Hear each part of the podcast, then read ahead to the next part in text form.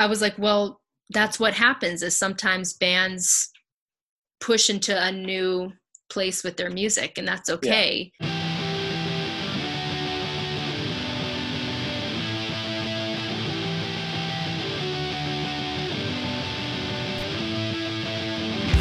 Hello and welcome to Where the Living Room Used to Be, a podcast about Rhode Island's music scene.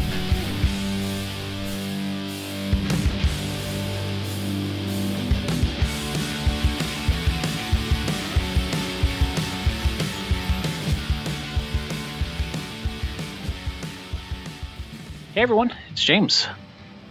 My guest for this episode is the talented Roz Raskin, who you know from bands such as The Rice Cakes and Nova One. In our conversation, we talk about learning piano at an early age and what they've done to develop their voice, the importance of building a solid local following as a musician, and their approach to songwriting. Hope you enjoy the episode, and as always, please follow along on Instagram and Facebook at Living Room U T B for photos, show flyers, album artwork, and more from Roz's time in music. What was your introduction to music? Uh, from what I understand, you started playing piano at a pretty young age, correct? Yeah, so I uh, I started playing piano when I was five. Uh, my mm-hmm. dad is a musician. He plays uh, piano and saxophone and clarinet. And so he uh, was very encouraging of me and my brother to be learning music from a young age. And we had this very sweet man, uh, Mister Oliveira was our piano teacher. He was yeah. also in his eighties and was, I think, probably struggling mentally in uh, a lot of ways with maybe some dementia and things like that. Uh, oh, okay. But he was a very sweet man. He used to fall asleep during my lessons, but he was also oh, very really? nice and yeah. He was also very, very kind and smart. And I actually did, you know, I learned a lot from him, um, but I was so shy. So I remember this one time in particular, he fell asleep and I didn't really know what to do. So I just sort of sat there for the fifteen and minutes waited. and waited for the time to be over. That's funny. I didn't want to wake him up, you know? I was like, he's, you know, this older man here, he needs some rest. I don't know. Yeah. Yeah. And where were you, where did you take your lessons? So um, he, so he came to our house, and I, I, I grew up on the Providence Pawtucket line. So oh, right okay. in that little area over there, and he was teaching some other kids in the neighborhood. He kind of taught, he taught us the fundamentals through some very mm-hmm. old piano techniques and very traditional classical techniques. Uh, and then when I got into middle school, that's when my dad pivoted and took us out of those lessons and kind of started teaching us himself. And we were doing a okay. lot of jazz and kind of rock and roll type of stuff. And yeah. around that same time period, I tr- I started playing guitar in school a little bit. So in, in about sixth grade, I was playing some guitar, and then I was also joining a jazz combo when I was in seventh grade and did all-state jazz in in middle school, and then I did senior all-state in high school too. So I was in jazz bands all through middle school and high school. Yeah. And what were you listening to at home, or what were your parents listening to? Um, like, was what was I? Was it everything, or? You know, I mean, seventh grade, Roz was listening to Avril Lavigne. Yeah, and J- all right. And, and J-Lo. Uh, and then also like Thelonious Monk and Herbie uh, yeah. Hancock, you know? Um, yeah. So, uh, and I was a big fan of Lauryn Hill always. Yeah, yeah. Uh, and yeah, so it was, you know, because we were doing all these jazz standards in this jazz band I was in. Greg Takamoto was our instructor, and he was just this really down-to-earth, sweet, amazing person um, who really treated us like adults. Um, cool. And so playing in that band really felt very similar to playing in a band in my adult years, just mm-hmm. very uh, uh, organic and um, kind and mindful. And so I learned a lot about playing with other people in that process, yeah. which ended up, you know, again, transferring to the other kinds of original music I made later on. Yeah. When did you start playing out, like playing your own music? Uh, so I started playing out, technically we were playing out in that jazz band uh, in high school. And mm-hmm. then I started to organize booking my own shows with my solo music when I was about seventeen, sixteen, seventeen. And then I was playing in an alternative band at the time too. Okay. Um, and so we were playing, that band? that band was called Sean Waters and Group Think. Oh, okay. Um, yeah, yeah. And uh, so I was the youngest member of that band. Everybody in the band was at least like twenty-two and I was like seventeen. Yeah. Uh, and it was a wild ride. um, Why do you say that? Um, I mean, just, you know, like a bunch of guys in their twenties pretty much, and okay. me. So they're all, you know, in their party years and all that stuff. And I was like just figuring out what that all meant at that yep. time. And, you know, was playing a gig late night and then going to take my S A Ts in the morning, you know? Yeah. Yeah. Um, so yeah, so I, so some of the early gigs I played were like at the Living Room, R I P. Yeah. Um, and, and then I started to organize, yeah, my own shows. So I was playing at a lot of cafes because back then there weren't that many places that folks, um, under eighteen or under twenty-one could play in the city. Yeah. yeah. So I played like Cafe Zog was hosting shows or just like allowing people to play in the space. So I played there. Yeah. I played at the old Ben and Jerry's that was on Angel Street. Cool. Um, I, th- I think that was Angel Street um, in Providence, like right off of Thayer Street. And so we would just pack out those places. So I would get That's all cool. of my high school friends to come there. And in retrospect, I actually was thinking about this recently, the people at Ben and Jerry's had it made because they w- they wouldn't pay me, but they would allow me to play there. And I would bring like sometimes like eighty people out and they would like, you know, be selling a ton of ice cream. And I was too young to like really get that. I probably yeah. could have been paid, you know, or yeah. should have been should, paid. Yeah, should have been, yeah. yeah. Um, and they were like, oh yeah, keep playing like every Friday yeah. if you want to, you know what I mean? Like, let's fill this place up. That sounds great to me. Yeah. Um, and you were just excited. Like, I'm playing in front of eighty people. This is great. Yeah. Yeah. yeah. And they were so, so sweet. Um, to me. So they were, you know, it was always, always very kind the way that they interacted with me and with um, the people I was playing with. But uh, it's like, damn, yo, people yeah. need to advocate for themselves because sometimes people just won't give you what you deserve, you know? Yeah. Um, so, uh, so yeah, so those are some of the early gigs that I played in, um, in Providence. Yeah. When I was um, in later high school and yeah. And were you playing a lot with uh, with Group Think? Was that a busy band? Uh, you know, that band was a mess, but uh, we did play around a good amount. But I think something that so many of the guys in that band I loved so, so much. But I think in general, the band struggled with a path of how to right. how to move in the world as a band.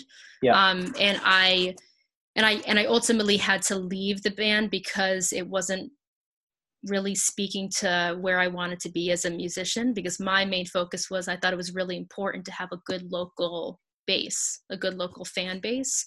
Yeah. And there were very few people in the band that wanted to actively pursue that in a way that was like really taking it to the streets. Like at that time you could flyer for shows and people would come. Yeah, you know? Like hitting up their street and Wicked Inn and stuff like that. Yeah, exactly. Yeah. So, yeah. Right. So I was like bringing more people out to these little solo shows that I was playing than the shows that this other band was playing, and I wasn't mm-hmm. getting nearly enough of a voice in that project anyway. Yeah. Um, you, were you playing uh, keyboards in that band? Or? Yeah, I was playing keyboards yeah. and doing backup vocals and, okay. and writing a lot of the melodies and things like that. Um, yep. So then I, so when I got out of classical high school, I went to classical. Uh, and I was in the jazz band there too, that my, actually my dad led, um, nice. Alan Raskin, amazing guy. I love my dad. And then I, I thought I was going to go to New York for school to SUNY Purchase. And I was yep. sort of on the track to do that. And I was hoping to, uh, try to enter the music conservatory there. And then I ended up pivoting yet again. And I decided to go to Rick because I was really excited about the music scene in Providence and I wanted to see where that would take me. And I wasn't like feeling super excited about leaving. There was something that was feeling like I needed to stay.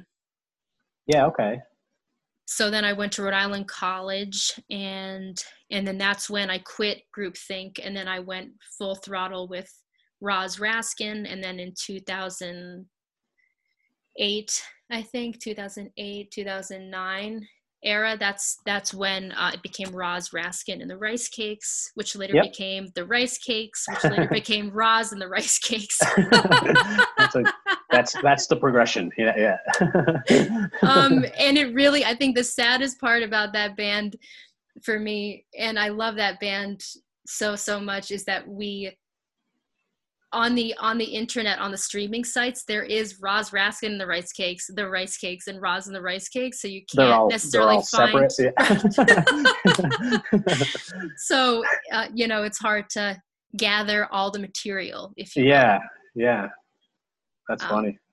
Yeah. How did how did that band come about? The Rice Cakes, maybe. You know, so yeah, so I I ended up taking the bass player from Group Think with me. He mm-hmm. was he was excited about the same stuff I was excited about. Um, Johnny Cairo, really great yep. guy, amazing bass player. So he was the original bass player, and then Casey Belial, who was the um, the one and only drummer in the Rice Cakes. Um, he and yep. I met at Rick. Um, and I mean, something I have to say about that school is I met some of the most incredible people I've ever met in my life there. People that I'm still yeah. very close to. A lot of like my main community are people that I met there. Yeah, yeah. So he was playing around in different bands and stuff, and yeah. he was we in met... fourteen foot one, right?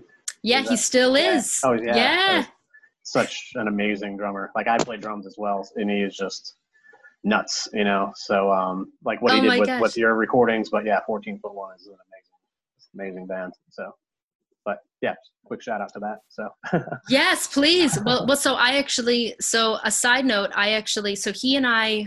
met briefly at Rick, and then we played a show together where I was playing as Roz Raskin with Johnny. He and I would do this little duo thing. Okay. And and then Casey's band, fourteen foot one, they yep. were playing too.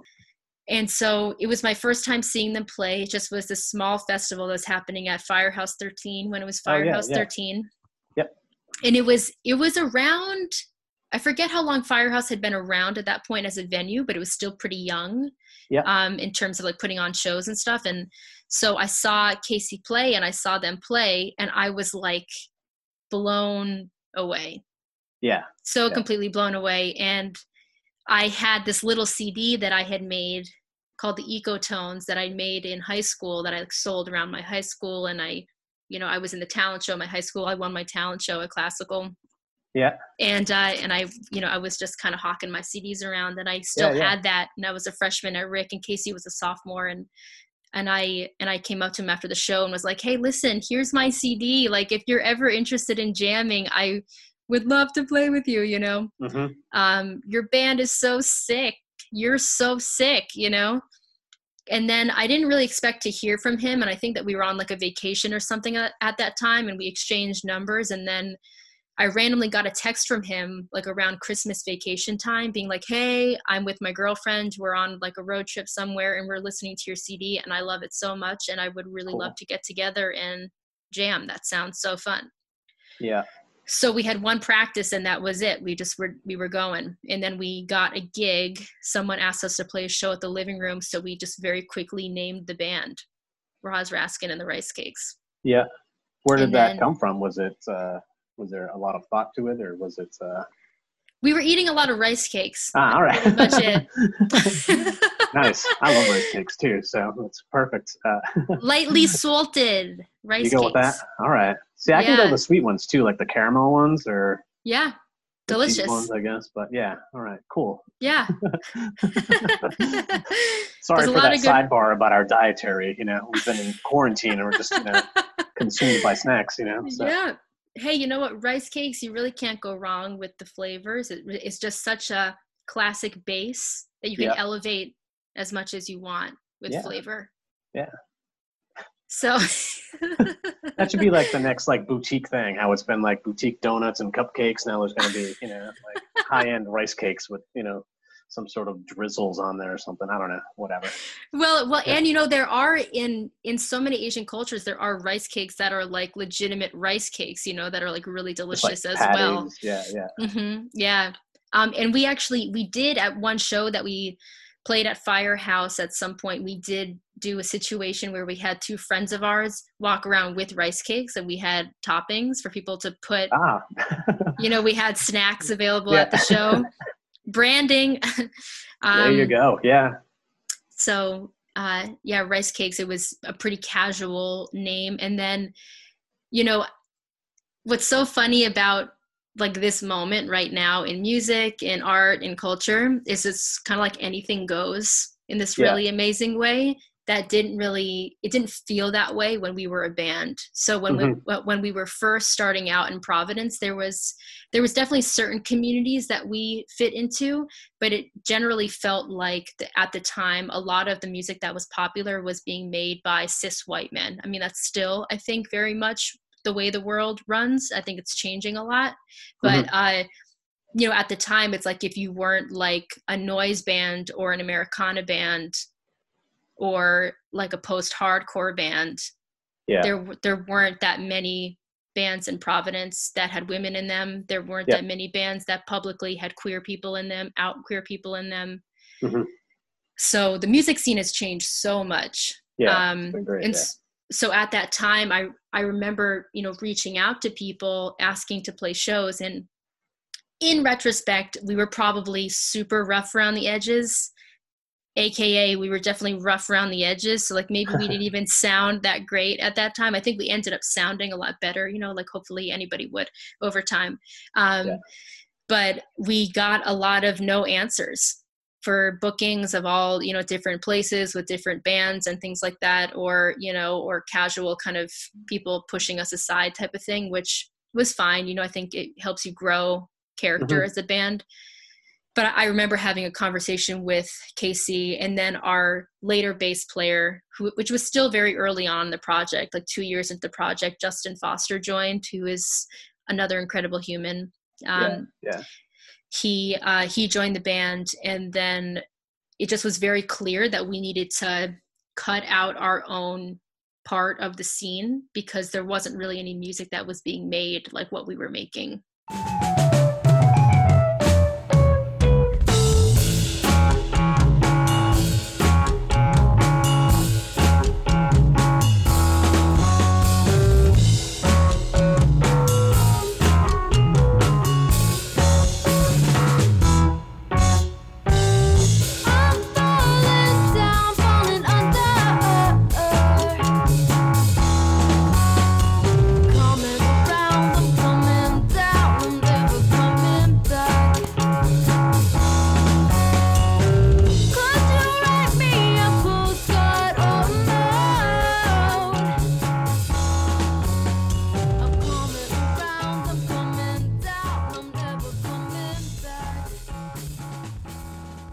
So we went really hard into like building our own scene, and it worked for us, you know? Yeah. How would you say that you did that? Was it like, again, getting back to like booking your own shows, or did you find a yeah, venue that I, would accept it, or? Yeah. Yeah. Well, I feel like, um, I mean, a few different ways. I think Firehouse ended up being a really great venue for us because they allowed us to book our own shows. Yeah. And Lizzie, who was booking there at the time, who now books the P B D Fest. Um, okay. She is amazing. Um, she, you know, saw how interested I was in putting on good shows. And so mm-hmm. she, uh, she was very helpful in helping me book things there. And then I would book my own bills, and we would just promote the heck out of those things. Yeah. And we would, and during, during the height of the band, you know, we were selling out shows in Providence, and that is something that I feel like we really worked hard on, and I'm proud of, you know? Um, yeah. And especially just making kind of weirdo pop. And again, like the city just didn't have much of that. So we could have easily just let that get to us and then stopped making. Um, but um, it really felt like, yeah, we really gathered around each other and we're like, we want to make this a band. We want to keep making this music. And we did a lot of self-recordings where Casey and Justin were doing a lot of recording for us in our in our studio, all self-produced, and then and then yeah. later we got into more studio stuff, and um, we recorded at a place called Salvation Recording Company in New York, and then also mm-hmm. at the Columbus Theater, and then um, our last record we made at Big Nice Studio in um, Lincoln, Rhode Island. Yeah, okay. And that's where you've done a lot of your recording now these days, right? Yeah, yeah. That is just, they're the best. Yeah. How would you describe the experience recording at Big Nice? You know, like uh, obviously it's a comfortable spot for you now, so. Yeah. Um, well, so Brad, who uh, who owns the studio, he is also in fourteen foot one. He's one yeah. of the guitar players in fourteen foot one. Um, so I've known him for years, and uh, um, through Casey, and then like through fourteen foot one. And mm-hmm. um, and so when he was starting up that space, and he ended up uh, hiring someone named James Parker, who now plays in Nova One with me, um, yeah. as the as the second engineer there. So when they were starting to get that space going, and Casey knew that it was starting, and we were trying to figure out a place to do this next record, Casey was like, listen, I think we should really go down and check out this space and see what it looks like and see what it feels like and have a meeting with Brad and check the whole thing out. And so we went down there, and it's, I mean, just right by the water. Uh, yeah, just like such a down to earth, rad space. I mean, yeah. It really is just like a kitschy name because, you know, uh, I feel like humble folks in there, um, sweeties in there. Um, but with, you know, that work really well with the gear that they have and the space that they have, and are just pumping out some amazing recordings, um, that have a lot of heart and a lot of soul. Yeah. Uh, and so we had a first meeting there, and they were still putting the studio together pretty much when we made Devotion, which was the last record that we made together. Yeah.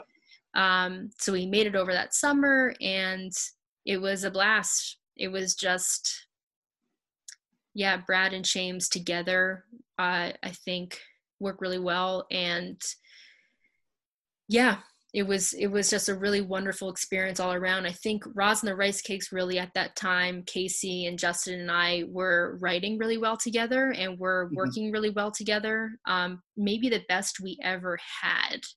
Uh, it definitely felt like, in my opinion, it felt like the easiest process we'd had in making a record. Uh, and so I really feel like when the band, when we went on hiatus, it was a high note for us because we yeah. were all getting along very well. And also I think had made what I considered to be like a really beautiful record that was very much a representation of all of us. Mm-hmm. Um, and yeah, so I, so I feel, I feel really excited that the last record that we made together was made in that space, uh, with just such like good intention and good feels. Yeah, it, it is. It's a fantastic record. Um, oh, you know, thanks. You know, one thing, how would you say like your songwriting has evolved over over time? Has there been a lot of like thought behind that, or? I think that for me, it really became this idea of honing in on songs, like being mm-hmm. really specific about choices in songs, not for the sake of pizzazz or mm-hmm. uh, even like showy instrumentation. I feel like early on, a lot of us were like, the three of us were just people that had been ripping in bands forever. Like we both just played, I mean, all, the three of us played super hard. So, you know, some of the early shows that we were playing in basements and um, like on tour, we, you know, play in these wild basements. Um, and a lot of the vibe was also, we were a party band. So mm-hmm. we, so we would just be like, you know, playing super fast and playing funky time signatures. And I'd be like screaming my head off, and, you know, that there was an extra element of live. Like we had people moshing at shows, you know, sometimes, and yeah. crowd surfing and things like that. So that was, that was the nature of the music. So when, so if you think about that period of time, and then when a record like Devotion came out, and I remember showing it to my dad and him being like, wait, so can people dance to this? Because, yeah. you know, the other stuff people could dance to. Yeah. So like, what does that look like now? And I was like, well, that's what happens, is sometimes bands push into a new place with their music, and that's okay. Yeah. Um, and, you know, we might lose some people, but hopefully people will be able to follow that progression, you know? Yeah. Um, and so I think, so, so something I remember talking really specifically about with Casey and Justin about that record was just how to make the record as song focused as possible. So I actually like to think that Justin was really mainly in some ways a producer on the record. He uh, like took a big step back from writing specific bass parts to things and was more like, I would be bringing songs and then he would be helping to arrange things oh, that okay. were happening and bring in and out elements. Yeah. Uh, Casey also started writing more um, on that record. He was progressively writing more and more throughout the project. Justin yeah. too. Um, and on Devotion, we did more of like duo vocals together. Um, Casey would be singing lead on some parts, more harmonizing.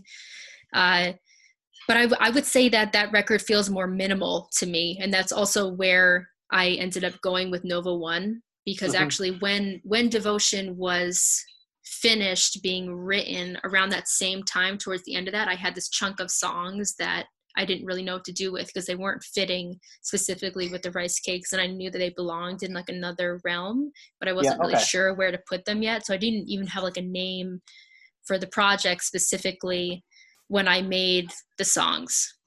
Oh, okay. Um. So there's that. I'm just yeah. realizing that now. I don't think that the band specifically had a name. Yeah. Yeah.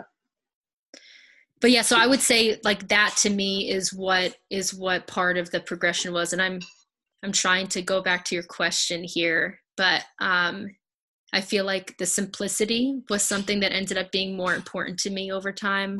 Um, and okay. just being super intentional about parts, intentional about lyrics, intentional okay. about dynamics, uh, just approaching things with as much intention as possible so that everything really feels like it's there for a reason. There's like true purpose and meaning behind everything, almost to like, almost too much so in some cases, but I love to hone in on that stuff now. Yeah. Okay.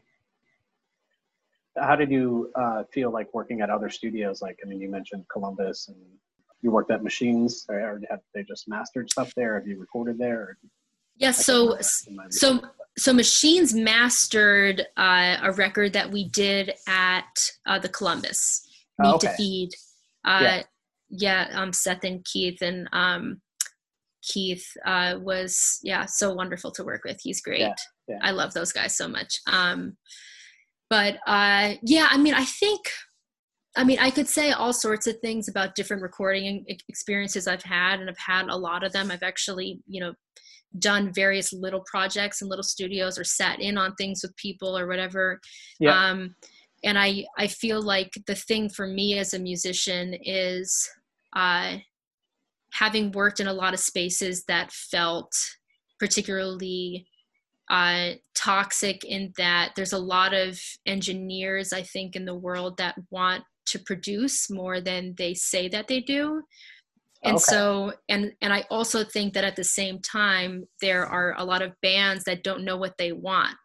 So, yeah. you know, I take responsibility in that. I feel like a lot of the time growing up, when I was recording in different spaces, I didn't really know how to vocalize what it was that I wanted and needed from a specific studio. So you go into a studio, you're paying them. You're like, hey, please record my music if yeah, you're interested yeah. in recording my music. Or in some cases, even if they're not interested, they'll record it anyway because they're trying to make some money, whatever, you know? Yeah, yeah. Um, but so I think that for me, I really needed to grow uh, to use my voice in a way mm-hmm. that that really uh, was being true to who I was and who I am. So I think a lot of my struggle with studios over the years, and almost like, I think something that put a bad taste in my mouth about studios at different points throughout the years, was really feeling like I was working with the wrong people. Mm-hmm. Um, and there was also times when, like, for example, as a band, in the Rice Cakes, we were not all on the same page, and we would be in a studio space where there'd be too oh, many okay. cooks in the kitchen, and we'd all be trying to sort out what it is that we're trying to make. And everyone has their own idea about what it is that we're trying to make, you know? So I guess what I'm saying is, is in, in talking about uh, engineers and band members and, and different musicians, it's really more about uh, yeah, folks being able to hone in on what they want to get out of a given experience. Mm-hmm. So I think something that was really helpful with the Devotion record was not only was our band on the same page about what it was that we were making, but we also knew the right ways to communicate that to the studio. Yeah, yeah. And so I think that I can just think about so many different times over the years when I didn't have a really clear idea of what those things were. So, and it's so easy to have a studio space become a really toxic environment uh, without you even realizing it, because you're stuck in yeah. this space for hours and you're trying to make the thing to the best of your ability, but sometimes you're just not in a really great place to be making, but you're in there anyway. You're paying yeah. for the time, you know? So, yeah. um, and then I feel like with the Nova One stuff, that was, uh, you know, even more of an experience for me to be able to, I, you know, I came to Brad and I said, hey, listen, I've got this side project and I have these tunes that I have a very clear vision for, and I'm not looking for anyone to produce. I'm mm-hmm. looking to like self-produce and, you know, have you help me find the right gear and get the best yeah. recordings that you can. I'm looking for someone to engineer a good record for me, you know? And he said, I'm super into it. And then in that experience, by day two, I said, how do you feel right now about doing more producing? So we were able to have chats within the experience, but very clear that like, now I think it's appropriate for you to help to fulfill this role. And when you shout so loud, all I wanna do is come right now. I think you're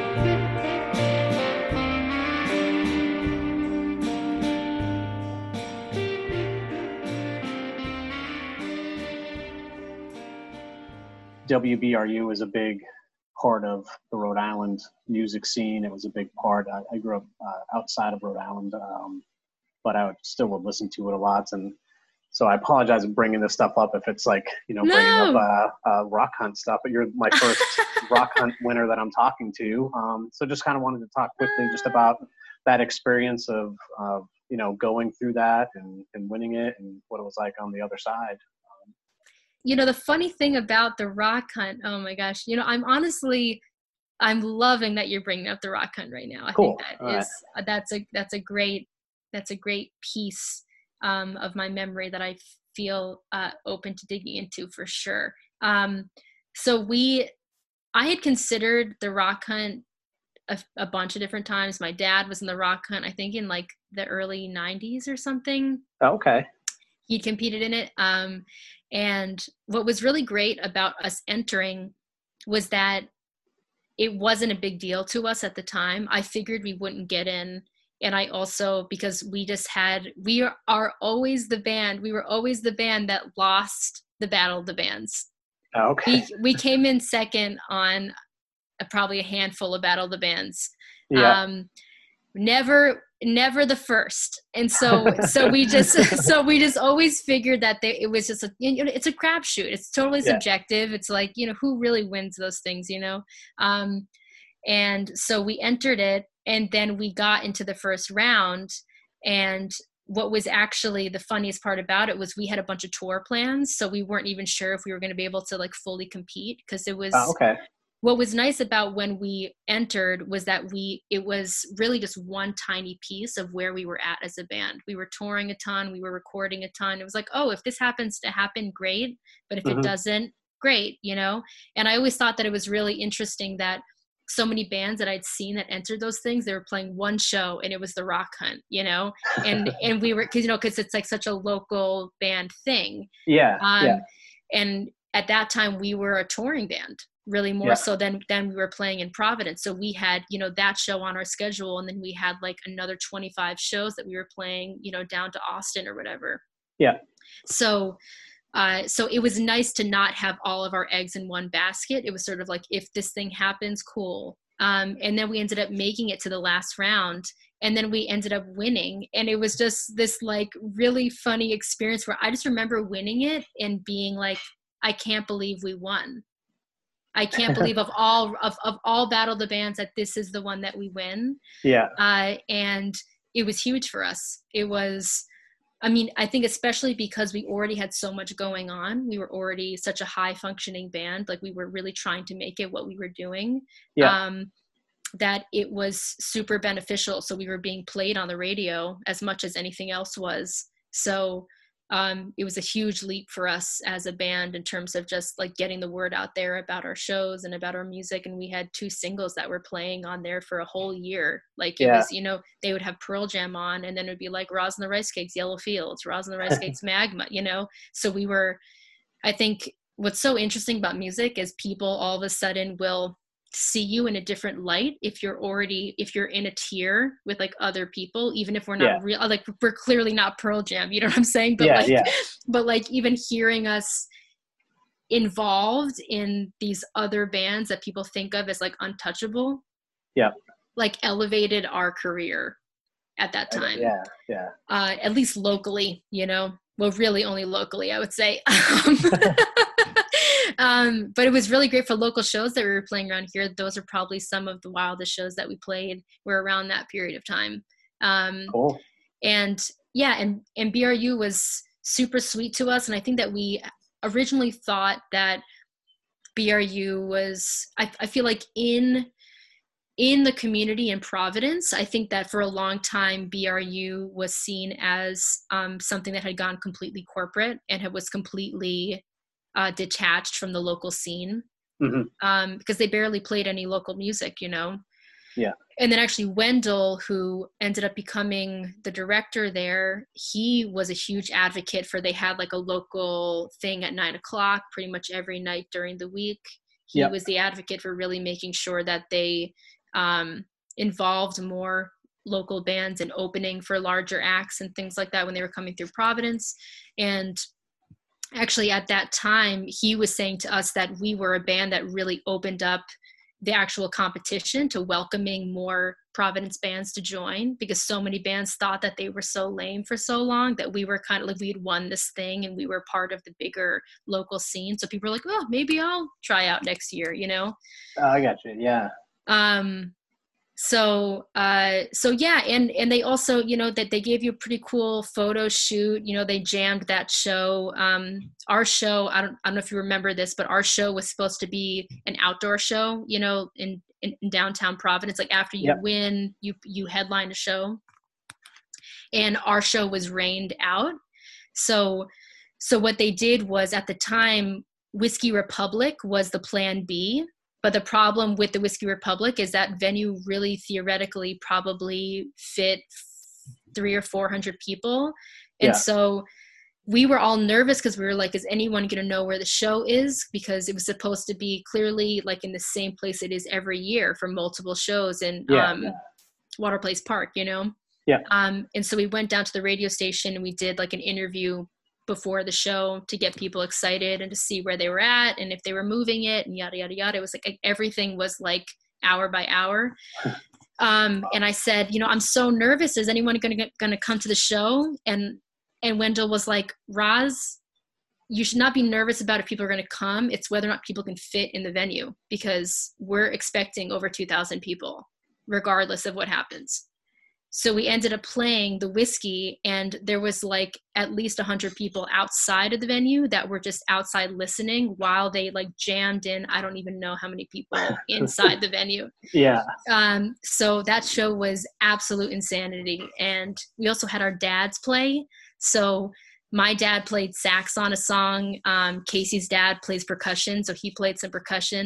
Johnny Bongos, and then um, awesome. and then Jack Foster played drums, um, which is Justin's dad.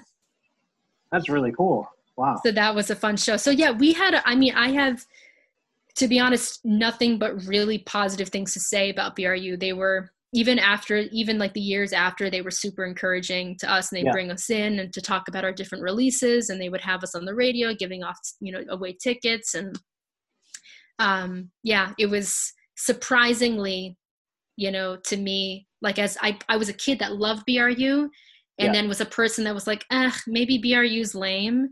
And then I was like, B R U's awesome. You know, like it, it came, it became that later once I realized how much Wendell had invested in the local yeah. music community, you know?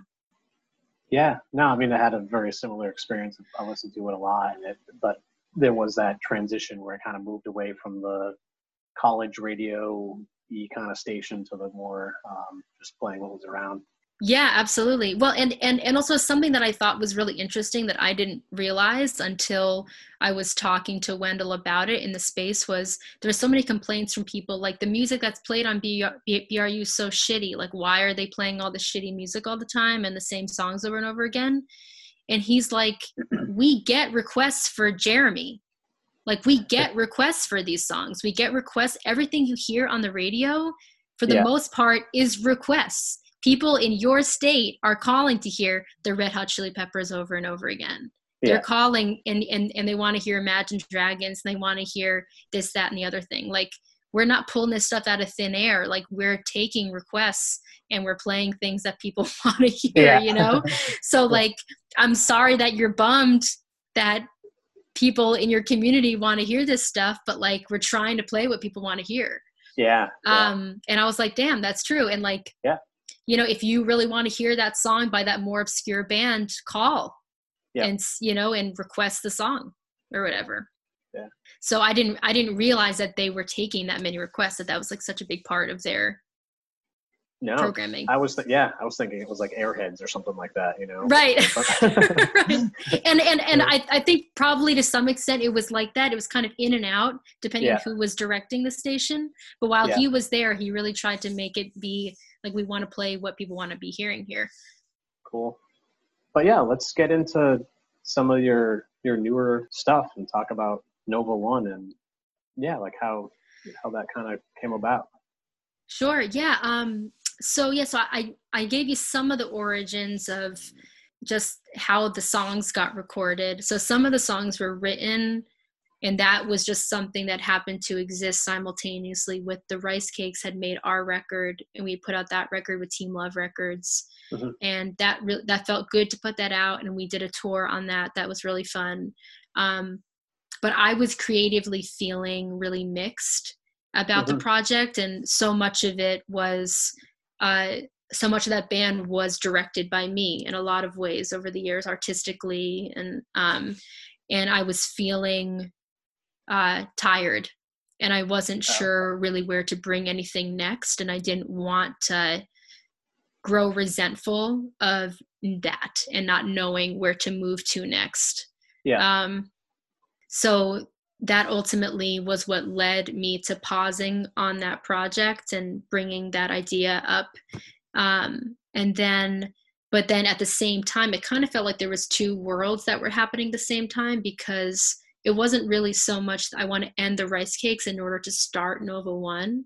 Uh-huh. It was really more, you know, if in, in an ideal world, if I had been feeling more in a creative place that I could have balanced two projects in that way, it would have been great to continue the Rice Cakes. But it also felt like maybe we had, we just needed to pause. Yeah. Um. So yeah, so then I sent off those recordings that I made at Big Nice Studio to Community Records. Uh, and that, that conversation originally started because I was thinking about even starting my own tiny label, just something that was mm-hmm. putting out tapes sometimes, or like really limited seven inches or something along like, along those lines. Yep. And I had made some kind of social media post about it. And Greg from Community Records, who we knew from playing in New Orleans, and he yep. had he had a, he had the label there for a long time. Uh, he commented and said, like, seriously, if you want to start a label, I think you'd be good at it. And if you ever want to talk about it, like, feel free to hit me up. Yeah. So I was like, oh my gosh, cool. Yes. I, I would love to chat. So we got on the phone and we were talking a lot about it. And then I also said, just as a complete side note, you know, I have this set of six songs.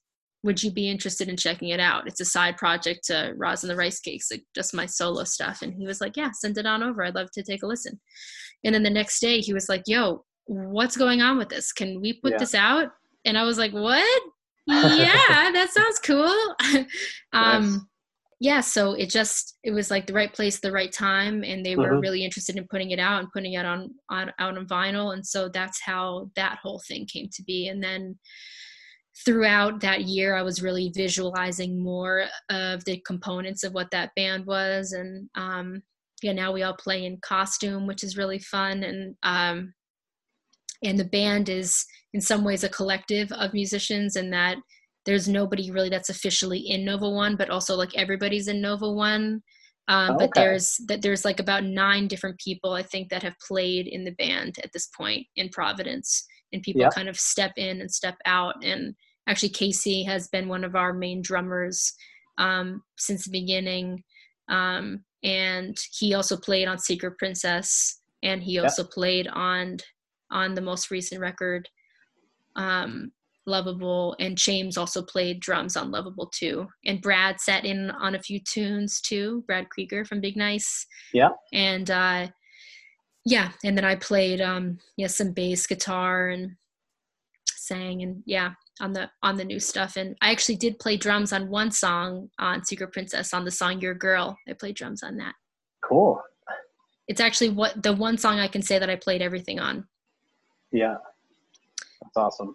Which was yeah. fun. Yeah. I, uh, envy anyone that can play all of those instruments, you know, like I was trying to like describe like what a bass line should be once, and I could not do it. They're like, why don't you just play it? I'm like, I can't play it. I'm like hitting a string and it doesn't sound anything like what I'm trying to do. And so it doesn't go right. both ways in my experience, you know?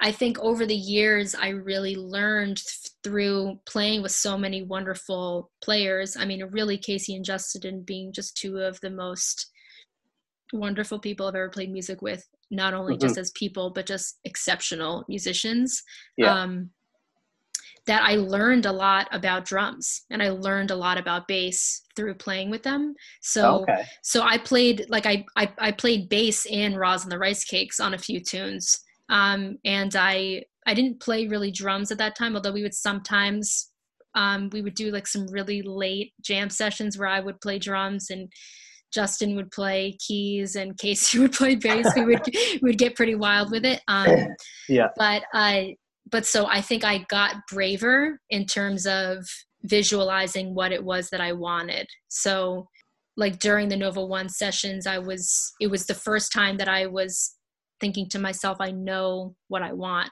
from the mm-hmm. drums.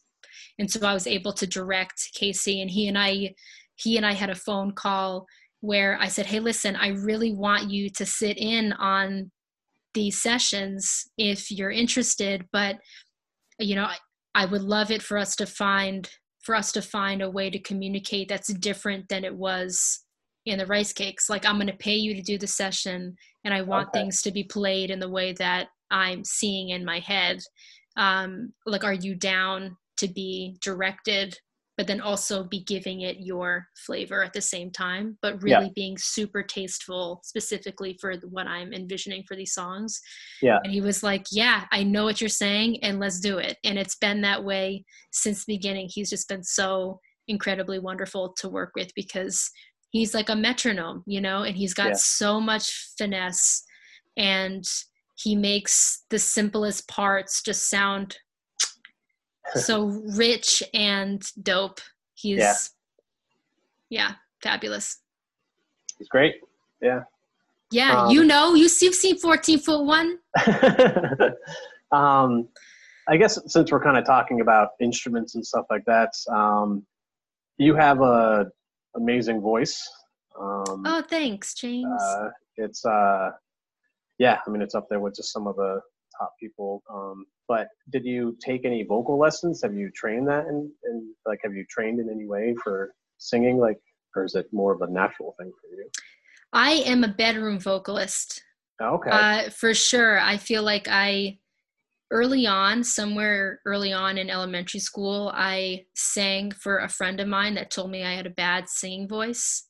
It took many years for me to uh, get my wits about me to really sing in front of other people.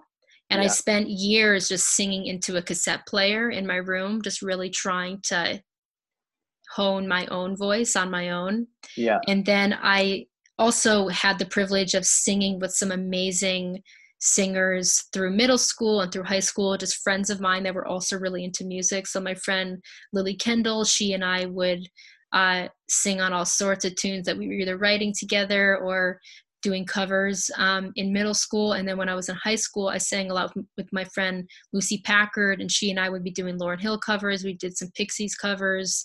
Uh, mm-hmm. And then that's when I really learned how to harmonize, was uh-huh. during those periods of time with those two particular singers. We just would spend hours feeling the goosebumps you feel from harmonizing and really getting the pitches right, you know? Yeah. So I definitely feel like, uh, Like when I when I hear old recordings now of myself, what's really interesting is I can tell what I was trying to do, like what uh, I was yeah. what I was working on, and I feel like something that I have discovered more so in the past few years is really where the strengths of my voice lie, because our voices are so multifaceted. There's so many ways that you can work your particular style of singing, and it can really. I mean, there's so many people, like I can even think, this is so, such a random thought right now, but someone like Steven Tyler, like early Aerosmith to later Aerosmith sounds like a completely different singer in some ways, yeah, you know? Yeah. Um, and so I feel like as, as we grow, our voices develop and you're able mm-hmm. to hear things that you didn't hear before, or, you know, I feel like for me, my approach changed. Like I didn't like yelling. I didn't like mm-hmm. screaming. I, there was times when it felt like I just was using my voice in ways that were really just, the only thing it was really accomplishing was sort of like an American Idol moment. You know what I'm saying? And like, ah, you know, just like unnecessary yeah. use of a voice that almost felt like abusive to my voice just yeah. for the sake of, you know, just trying to go to that limit or whatever. Yeah, yeah, yeah, yeah. yeah. Pushing the boundaries of everything, really. Yeah, um, yeah. And so I think when I when I started making that last record with the Rice Cakes at Big Nice, that was really when I changed my approach to how I wanted to sing. Yeah. And I think that had a, had a lot to do with the miking and also with my miking versus my headphone mix and what I was hearing. Um, and so I feel... I feel great about the vocals on that record. And then I feel like they got better on Secret Princess. And I think that I'm the most proud of the most recent vocals I did on Lovable. Yeah. Your voice sounds great on all, on everything there. So thanks. Thanks. I, I mean, it's definitely years and years of honing in on stuff and just grinding it out. And, um, and I feel like I wish looking back, I mean, hey, no regrets two thousand twenty, but I do wish that a younger version of myself had taken more time to be more purposeful in the things that I was doing. Um, and yeah, I feel grateful that I didn't rip through my voice in a way that hurt it, because yeah. I easily could have hurt my voice in a lot of the ways that I was using it. And um, I've become a lot more careful with the way I use my voice now. Yeah. Do you, do you, do you? Do you, do you, do you, do you, do you, I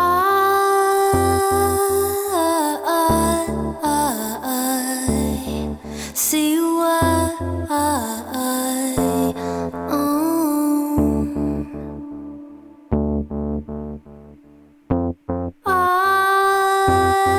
see why. Inside, um. Do you, do you, do you, do you, do you?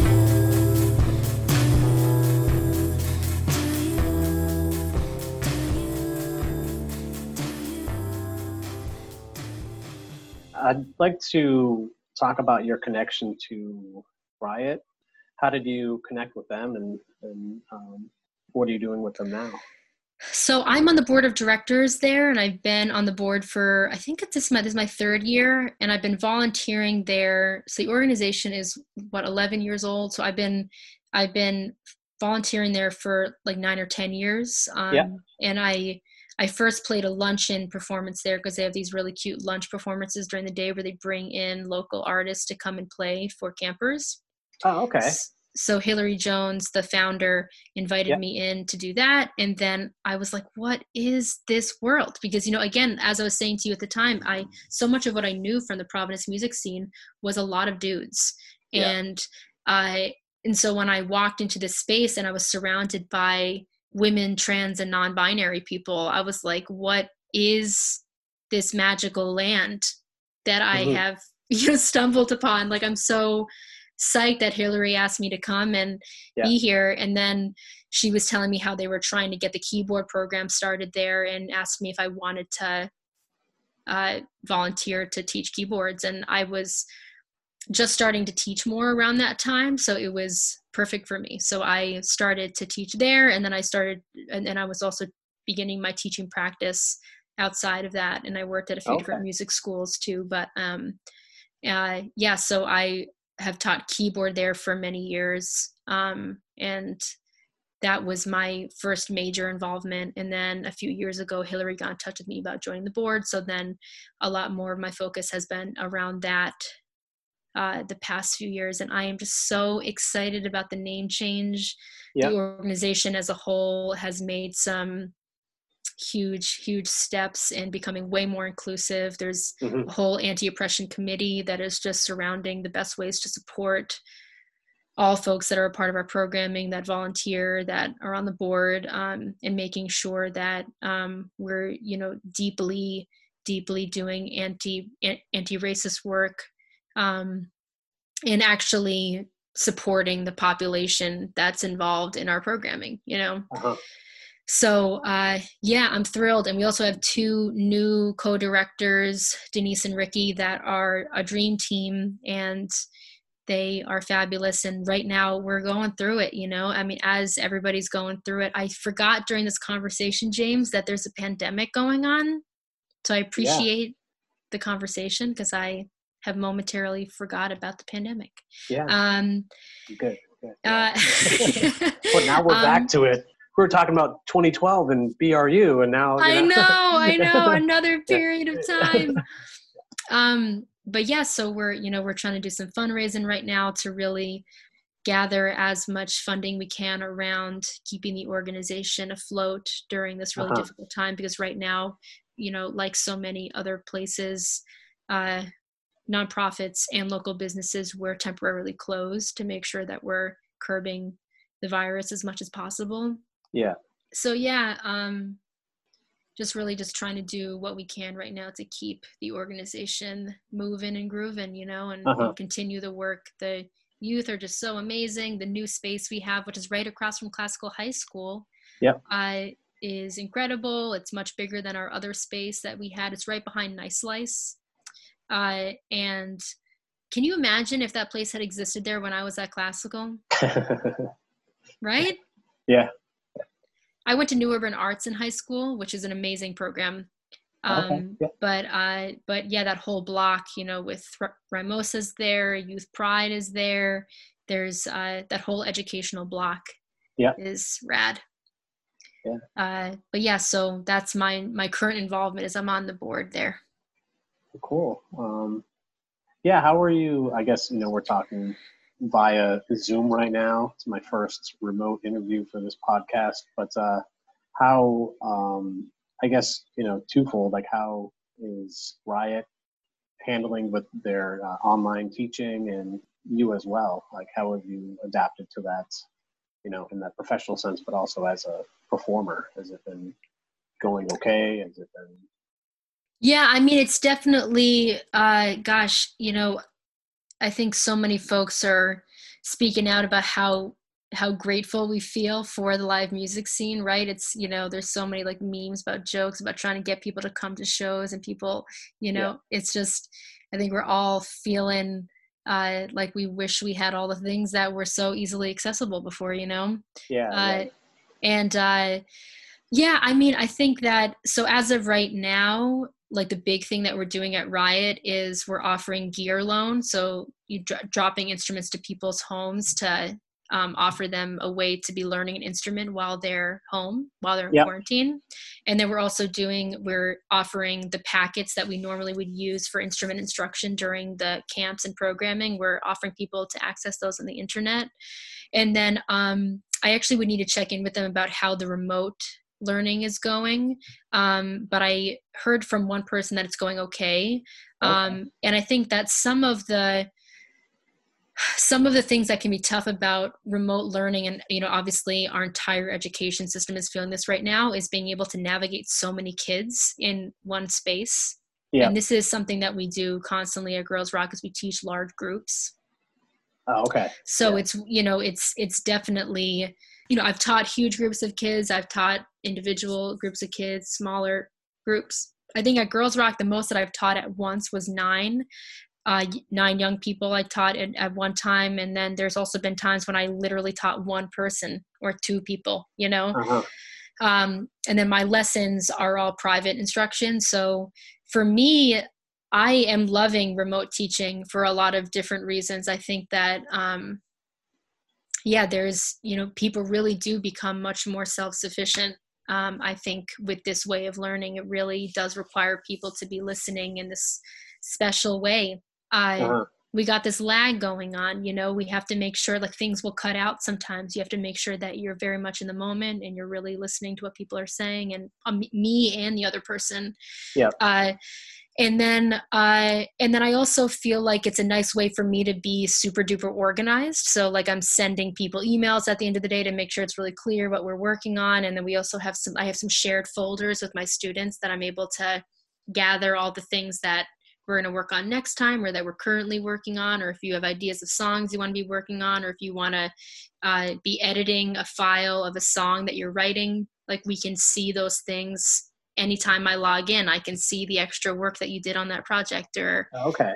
So I think in those ways, I, I'm actually surprised that I hadn't done that sooner, uh, just mm-hmm. with my in-person lessons, just to have a more of a digital space to exist for all the materials. So I think that those are some assets to remote teaching that I'm feeling right now. And yeah, I think we're all just going to learn a heck of a lot more about the internet in, yeah, in yeah. this experience. You did a live stream with Nova One recently. How was how was that experience? Um, like, was it a successful experience for you? Yeah, I would say so. Yeah, we uh, yeah we had a bunch of people watching on there. It was very fun. It was bizarre to just finish yeah. playing. You know, we played like something like ten songs or something, and to just be like, and that was another song. So. you know, yeah. to, to nobody.